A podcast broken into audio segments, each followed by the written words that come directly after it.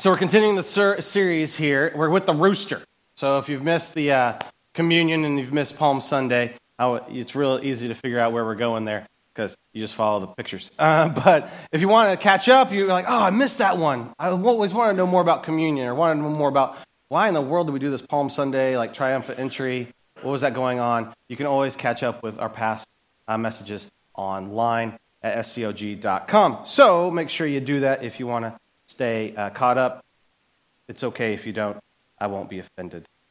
Uh, today we're talking about the sovereign servant, and this is one of the most interesting times in uh, that I think uh, about whole Easter. It's just one of those things that doesn't really make sense. And today we're the icon is the rooster, but really we're kind of encapsulating Peter's story of Easter. We're, we're dealing with a foot washing, and we're going to deal with the rooster crowing, and then we're going to deal with uh, the restitution of, uh, of Peter. And so, how does Peter deal with the whole Easter story? Is really we're going to center in today. And really, what do we do with Easter? And I wanted to examine Peter because he responds to Easter, I think, a lot of the ways that we do. He doesn't know what to do with it. At Christmas, we understand there's a baby. Awesome. Easter's like God died, came back, Huh? It's a little bit harder to wrap our heads, for me, it's a little harder to wrap my head around. And I think in Peter's struggle with dealing with what's going on around him, we can find a lot, we can identify uh, a lot of things with. So that's where we're going to go today. Um, if you've ever thought of those things, if you are a person who does and speaks before they think, um, then you can identify with Peter. I wouldn't know anybody like that. Um, but that's uh, where we're, we're headed today. And really, it's answering this question How do you respond to Christ's service in your life? How do you respond to Christ's service in your life? Because what we're talking about is how did Peter respond to Christ's service in his life? You have to understand that this is starting, setting the scene for you. Last week we talked about the Last Supper and about communion. And this is actually, we're starting out with foot washing, happens before even communion. Okay? So just to give you, a, I jumped ahead and then jumping back, and I understand that's confusing. But you have to understand what's going on in the upper room. This is something that happens right after, well, a couple days after the triumphant entry. The disciples are sitting there in the room going, Oh, this is it. Jesus has been going to the temple. He's been clearing people out. He's kind of doing crazy stuff. He's picking fights left and right. Here we go, here we go, here we go. We're going to be like, you know, something good's going to happen. You know, and John and Andrew and Simon, they're all arguing over who's going to get like what job in the new kingdom. They're like, no, I'm going to be the I'm going to be the treasurer. No, I'm going to be this and I'm going to be that. And they're all thinking, here we go, here we go. We've followed this guy in the desert for three years. Now we get the, you know, the dividends are going to come along. And so that's what's going on in, in this idea of sitting here. They're eh, coming to this meeting expecting like the positions to be doled out. So you can understand the confusion when Jesus gets up, wraps a towel around his waist, and starts washing their feet. Wait, what, what, stop it. What are you doing? And Peter basically says that. He basically says, No, that's enough, Jesus. You will not wash my feet. Because foot washing was to be done by a slave, the lowest on the totem pole, not by the, the king, not by the Messiah. It was to be done by a slave, by a servant, by the lowest on the totem pole. That's who it's for, not for the king.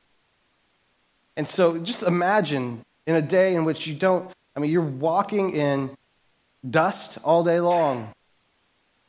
Jerusalem is swelled to probably 150,000 people. There's people, camels, donkeys, sheep everywhere. You're walking around town, walking around town, walking around town. Do you know what your feet would gather up? Mm. And Jesus goes to wash their feet. They didn't just get like a, a mani pedi before, they're nasty. Okay? We do a, a, a foot washing service here. It's called Maundy Thursday service. It's a funny name. I have done a lot of research, still have no idea why it's called that. It's, it's a, um, a foot washing service on, uh, on Thursday before Easter. It's a fabulous time. It's one of my favorite moments in the life of the church year uh, because it's such an intimate experience. And I know some of you people are, you just consciously, when I said foot washing, tucked your feet underneath your chair. Right? You did. You're like, no, don't touch me. Uh, it is such a humbling experience for the person who is washing feet, but also, if you've ever participated, the person who has their feet washed. It's just a, it's a wonderful moment. And we want to invite you to that. And you don't have to participate if you, you don't want to. And you, I, know some people, they are like, they're scrubbing their feet before they come and, you know, all these things. That's not really what it's about. It's about service. It's about community. It's about saying, hey, I'm in this with you. And it's a wonderful service. So uh, if you're interested in that or you want to talk more about that, I'd be uh, very excited to talk to you about our Maundy, Thursday service, which is in your bulletin. Um, the times of that are. Okay? Peter responds several different ways. he responds with Christ's service with self reliance. I think sometimes when we come in contact with the way Christ has served us, we're like, okay, it's God, God I got this. Thanks for saving me, getting me to heaven, but I got it from here. I, I got it, and I'm going to I'm going to take it from here. Because that's the, I'm going to, you know, we're in Chicago. Well, the outskirts, Chicago land, for all of you that don't want to think that you're a suburb of Chicago. We're in Chicago land. City of big shoulders. I'll do it myself. All right? Peter responds the same way. No, Jesus, thank you. Got it. Got my own feet. I'll deal with it. Right? Uh, John 13, verse 13. It was just before the Passover festival, and Jesus knew the hour that would come to him to leave this world and go to the Father. Having loved his own who were there were in the world, he loved them to the end. The evening meal was in progress, and the devil had already prompted Judas, the son of Simon Iscariot, to betray Jesus. Jesus knew what the Father that the Father had put all things under his power, and that he had come from God and was returning to God. So he got up from the meal, took off his outer clothing, wrapped a towel around his waist, and after that he poured water into a basin and began to wash the disciples' feet, drying them with a towel that was wrapped around him. He came to Simon Peter, who said to him, Lord, are you going to wash my feet? Jesus replied, You do not realize what I'm doing, but later you will understand. No, said Peter, you will never wash my feet. And Jesus answered, Unless I wash you, you have no part of me. I love this. Then, Lord, Simon Peter replied, Not just my feet, but my hands and my head as well. Just do the whole thing. Just douse me. Jesus answered, Those who have had a bath need only to wash their feet. Their whole body is clean, and you are clean, though not every one of you, for he knew who was going to betray him. And that was why he said, Not everyone was clean. When he had finished washing their feet, he put on his clothes and returned to his place. Do you understand what I have done for you? He asked them. You call me teacher and Lord, and rightly so, for that is what I am. Now that I, your Lord and teacher, have washed your feet, you should also wash one another's feet. I have set you an example that you should do as I have done for you. Very truly, I tell you, no servant is greater than his master, nor is a messenger greater than the one who sent him. Now that you know these things, you will be blessed if you do them. And goes on, John, uh, verse 34. A new command I give you love one another. As I have loved you, so you must love one another. By the, everyone will know you that you are my disciples, if you love one another. Simon Peter asked him, Lord, where are you going? Jesus replied, Where I'm going, you cannot follow, but you will follow later. Peter asked, Lord, why can't I follow you now? I will lay down my life for you. Then Jesus answered, Will you really lay down your life for me? Very truly, I tell you, before the rooster crows, you will disown me three times. Peter operates under this, what? You don't know what you're talking about, Jesus. I, I, I'll, I'll go to the mat for you. I'll take care of you. I'll do everything for you. And I think sometimes that's, that's our response to how Jesus is interacting in our lives. Okay, thank you for doing that much for me. Maybe it's a, a, a moment and a presence and an experience that you have with God, but then you're like, okay, I got it from here, God. Monday morning, everything goes back to being exactly the same. Or uh, Tuesday morning, you're like, oh, well, okay, the family's fighting again. I'm going to I'm gonna, I'm gonna deal with this myself, God. I read a book. And I think that falls in, into my uh, my psyche, I, I do that all the time. Okay, God, thank you. I'm going to take what you taught me and just go do it here. Instead of inviting him to take part in the whole and participate in the issue, participate in the problem.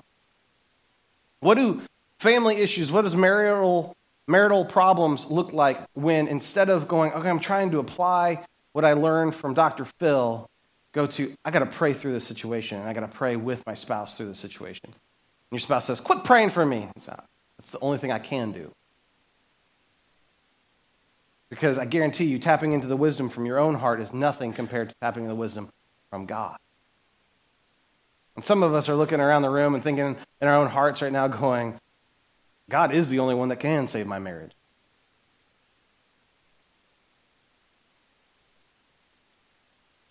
Sometimes the reaction needs to quit being self reliance, but just letting Him wash, letting Him do His thing. In servitude, Christ displays his greatest power. That he can be a king, that he can have all authority and all power, yet serve. It takes a big person to be able to do that. Because often when we get position, often when we get status, well, I don't have to take out the trash anymore. I don't have to do these things anymore. I don't have to do that anymore. That's their job. There is no lower job that a servant could have besides washing feet. And Jesus says, you know what? All those, all those jobs. Because think about it. What are the disciples doing? They're arguing, probably arguing and talking over what position in the kingdom they're going to have. And Jesus says, oh, you joker. He's going to wash your feet and put it really in perspective. Is that, you hearing that? You understand that? This is, this is an amazing thing. Foot washing is a founda- foundational shift from the expected. It's flipping everything on, the head, on its head. And all throughout the Gospel of Luke, Jesus keeps on doing this. It's called um, the upside down kingdom. Jesus keeps on going, nope, kings do this. Nope, if you want to have authority, if you want to have power, do this. If you want to change something, do this. And he flips it every, every time. Jesus, uh, man thinks people need to have, you know, do this and do this and be in charge and be in power and have influence and, and all these things. And Jesus is always like, nope, do it a different way. Serve, love, serve, love. And it's, it's a foundational shift from what is expected. Peter also responds with denial. Later, in John 18, Simon Peter and the other disciples were following Jesus. Because the disciple was known to the high priest, he went to Jesus into the high priest's courtyard. But Peter had to wait outside the door, and the other disciple, who was known to the high priest, came back, spoke to the servant girl on duty there, and brought Peter in. You aren't one of this man's disciples, are you? She asked Peter, and he replied, I am not. And he replies, I am not. What did he say just, just a few hours before? I would die for you, God. He goes as far as chopping somebody's ear off. He's really bad with a sword. I mean, really good, if that's what he meant to do. I don't know. But uh, he goes as far as chopping somebody's ear off with a sword. And now, just a few hours later, he's saying, I don't, I don't, I don't know that guy. Who, me? What? He denies him. And I think that's sometimes our reaction to God's service. I don't even know him. I don't. Mm. When things get tough or things we're struggling with God and we're struggling with things of this world, we're struggling with marriages and, and parenting and all the things, like, ah, I don't really think I know God. We deny the sacrifice. We deny the service that God has given us. We deny being taught by Him. We deny being loved by Him.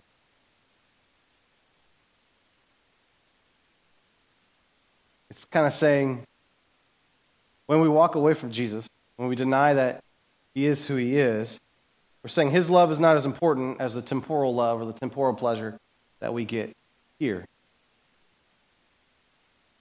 Meanwhile, Simon Peter was standing there warming himself, so they asked him, you aren't one of the dis- disciples, too, are you?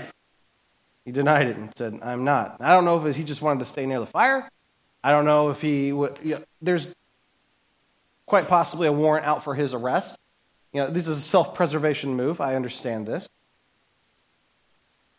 But what he does is he, he chooses to be safe in that moment over standing up for Christ. He denies walking with him. John 18, 25. Meanwhile, Simon Peter was still standing there warming himself. So they asked, You aren't one of his disciples, too, are you? He denied it, saying, I am not. When we walk away from Jesus, we're saying any life changes that we have made are not worth it.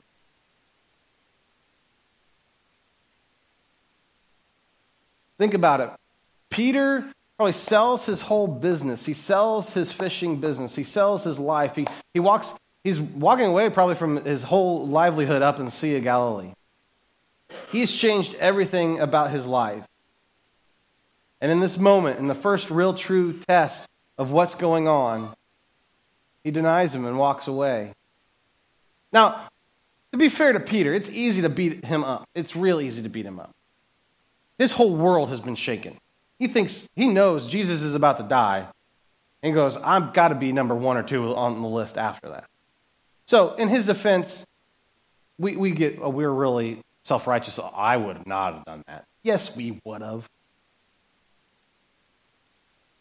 But, but I just think about this and I, I go, in our own, what does it matter to me? It matters that I do this in my own life daily. That when I deny Christ, when I like, oh, I got this situation, God, I have this thing, God, I have this, whatever it is, God, that we're denying that He was the one who taught us. We're denying that He's the one that walked with us. We're, we're denying all the other things that have happened in our life where God has been there, step by step, walking with us. Instead, we need to embrace the service of God and be just humbled by God washing our feet.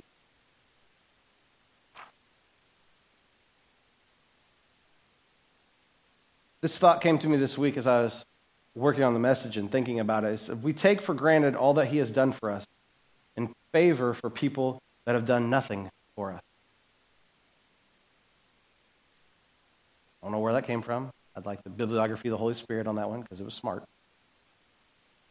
But we take for granted all that He has done for us in favor of people that have done nothing for us. How many times is it like Peter doesn't know these people that are accusing him? There's no reason to impress them. There's no reason to try to get them on his side. There's no reason for him to get to like him. But he's willing to deny Christ to be okay in their eyes. How often do we do that? Is it at work? Is it in our family? Is it wherever it is at? It's in school that we say, ah, I'm going to deny. I don't, I don't really go to this. I don't do that. And mm. we have that moment where it's like we have the urging to invite somebody to church or say, hey, you know, I have this relationship with God and it's really helped me through the tough time. We have these moments. Oh, I'm going to keep my mouth shut right here. And what it is is a denial of all that God has done for us.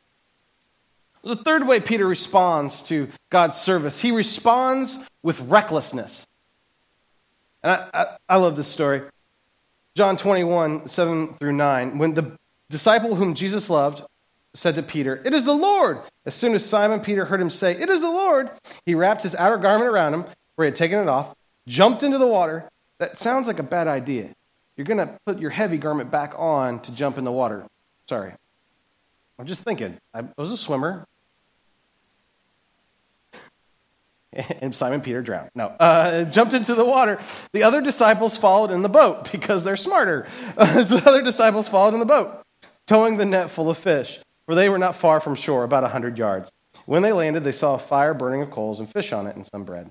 Jump to verse 15. When they had finished eating, Jesus said to Simon Peter, Simon, son of John, do you love me more than these? He responds, Yes, Lord, you know that I love you. Jesus said, Feed my lambs. Again, Jesus said, Simon, son of John, do you love me? He answered, Yes, Lord, you know I love you.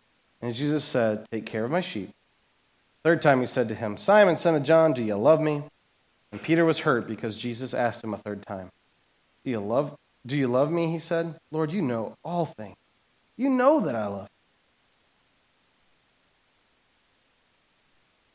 How do we respond to Christ's service? I love this that Peter knows he messed up. Peter knows that he's abandoned him. And what does he do? He jumps off a boat with clothes on and starts swimming towards the shore. It's the Lord? What? Gone. There's no hesitation there. There's nothing about that going, going on there. And this is what's beautiful about Jesus throughout the, his service through this whole series. Jesus dies on the cross, goes through immeasurable torture, and the first thing that happens with Peter is restoration.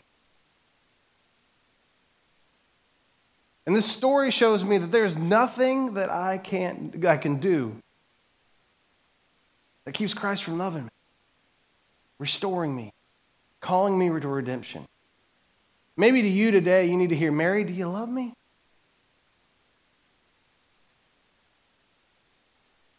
Tina, do you love me? Paul, do you love me? Because sometimes I think we, we hear our voices and we hear that and we go, oh, no, well, God can't even, He won't even, re- no, He doesn't even want to talk to me right now. God's not human.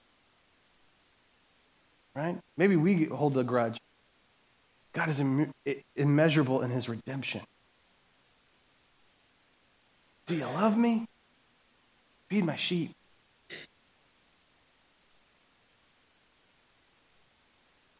When Jesus is abandoned, the mindset of the foot washing remains.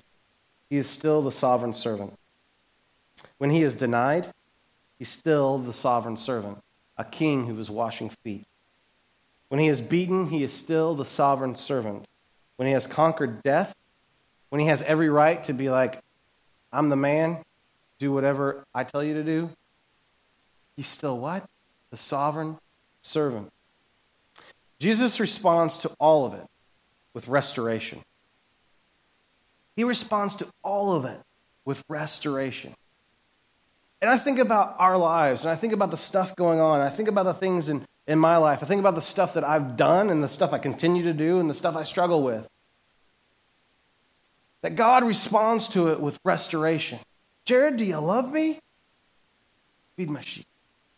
Calling us to a different action. Maybe today you find yourself in You've been there, you've been denying, you've been far away, and maybe you try to do it by yourself, right? We all three fall into we all fall into one of these three categories. We try to do it ourselves, we try to we just deny God that He ever loved us. And some of us are just reckless in it. Today I want to experience God's restoration for my life. I want you to experience God's restoration for your life that you can participate in it with Him. That God seeks to restore you to a life more lovely and more beautiful, grander than you can ever imagine. Today, I, I want to participate in that. Today, I want to say, God, here's my issues. And I just want to imagine God's face saying, All right, Jared, feed my sheep. Think about it. He does Jesus, Peter, probably on the tip of his tongue, has all these excuses for what happened. And Jesus has, well, doesn't want anything to do with it. He's like, listen, listen, listen, listen. Do you love me? Yes. Feed my sheep. But I did Do you love me? Because you know, loudmouth Peter was just like, oh, but I'll, I'll take care of this and I'll run 100 miles and I'll chop somebody else's ears off. I'll do anything for you, God. Peter, do you love me? Yes. ADD kids, hold him by the shoulder. And some of us, we need to be held by the shoulders, right? By God and say, wait a minute, do you love me? Yes. All right. Now we can work from there. Let's pray. God, thank you so much for today, and thank you for this church, and thank you for this moment. God, I am humbled, I am blessed, I am blown away by how you love us, how you restore us. God, that you would take us by the shoulders right here and right now, right in these moments, and say, do you love me? And that our answer be a resounding yes. God, we know you care for us. We know you have a plan for us. God, we're sorry for denying you. We're sorry for walking away from you. We're sorry for overreacting. We're sorry for all the things that we do. God, I'm tired of offering excuses. I'm tired of bringing up reasons why I walk away.